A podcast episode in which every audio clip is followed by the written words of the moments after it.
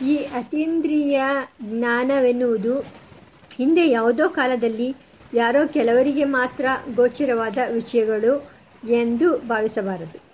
ಇಂದ್ರಿಯ, ಮನಸ್ಸು, ಬುದ್ಧಿಗಳನ್ನು ತಪೋಧ್ಯಾ ಧ್ಯಾನ ಸಮಾಧಿಗಳಿಂದ ಶುದ್ಧಪಡಿಸಿಕೊಂಡ ಸಂಸ್ಕೃತಿಗಳು ಸರ್ವದೇಶ, ಸರ್ವಕಾಲದಲ್ಲಿಯೂ ಅನುಭವಿಸಬಹುದಾದ ಸಾರ್ವಭೌಮ ಸತ್ಯ ಅದು.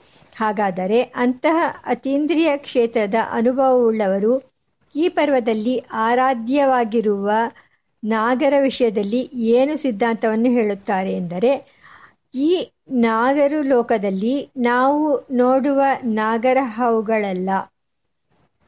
ಮನುಷ್ಯ ಜನಾಂಗವೂ ಅಲ್ಲ. ಅವರು ದೇವಯೋನಿಗಳು, ಸಿದ್ಧರು. ಇಷ್ಟ ಬಂದಲ್ಲಿ ಕಾಣಿಸಿಕೊಳ್ಳುವ ಮತ್ತು ಅಂತರ್ಧಾನ ಹೊಂದುವ ಶಕ್ತಿಯುಳ್ಳವರು.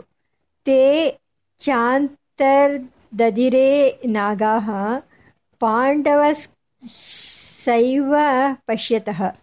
ಅವರಿಗೆ ನಿಗ್ರಹ ಅನುಗ್ರಹ ಸಾಮರ್ಥ್ಯಗಳುಂಟು.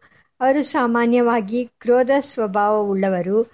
ಆದರೆ ಆರಾಧಿಸಿದ ಭಕ್ತರಲ್ಲಿ ಪ್ರಸನ್ನರಾಗಿ ಅವರಿಗೆ ಸಂತಾನ ಸೌಭಾಗ್ಯ, ಸಿರಿ ಸಂಪತ್ತು ಮುಂತಾದವನ್ನು ಕರುಣಿಸುತ್ತಾರೆ. ಅವರೆಲ್ಲರೂ ಕುಂಡಲಿನಿ ಅಥವಾ ಪ್ರಾಣಶಕ್ತಿಯ ಪ್ರಕಾರಗಳೇ ಆಗಿದ್ದಾರೆ. ಅವರಲ್ಲಿ ಪರಮಾತ್ಮ ಭಾವಕ್ಕೆ ಅನುಕೂಲರಾದವರೂ ಉಂಟು, ಪ್ರತಿಕೂಲರಾದವರೂ ಉಂಟು.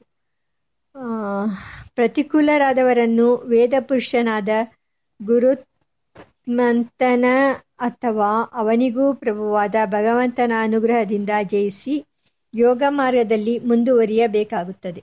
ಅವರಲ್ಲಿ ತ್ರಿಗುಣಗಳನ್ನು ಸಂಪೂರ್ಣವಾಗಿ ಕಳೆದುಕೊಂಡು ಶುದ್ಧ ಸತ್ವಮಯವನ್ನಾಗಿರುವ ಮಹಾತ್ಮನೇ ಆದಿಶೇಷ. ಅವನು ಶುದ್ಧ, ಶುಕ್ಲವಾದ, ದೇಹಕಾಂತಿಯುಳ್ಳವನು. ಪರಮಾತ್ಮನಿಗೆ ಸಂಪೂರ್ಣವಾಗಿ ಶೇಷಭೂತನಾದವನು. ಅವನ ವರ್ಗಕ್ಕೆ ಸೇರಿದವರು ಪರಮಾತ್ಮನಿಗೆ ಅನುರೂಪರೇ ಆಗಿದ್ದಾರೆ.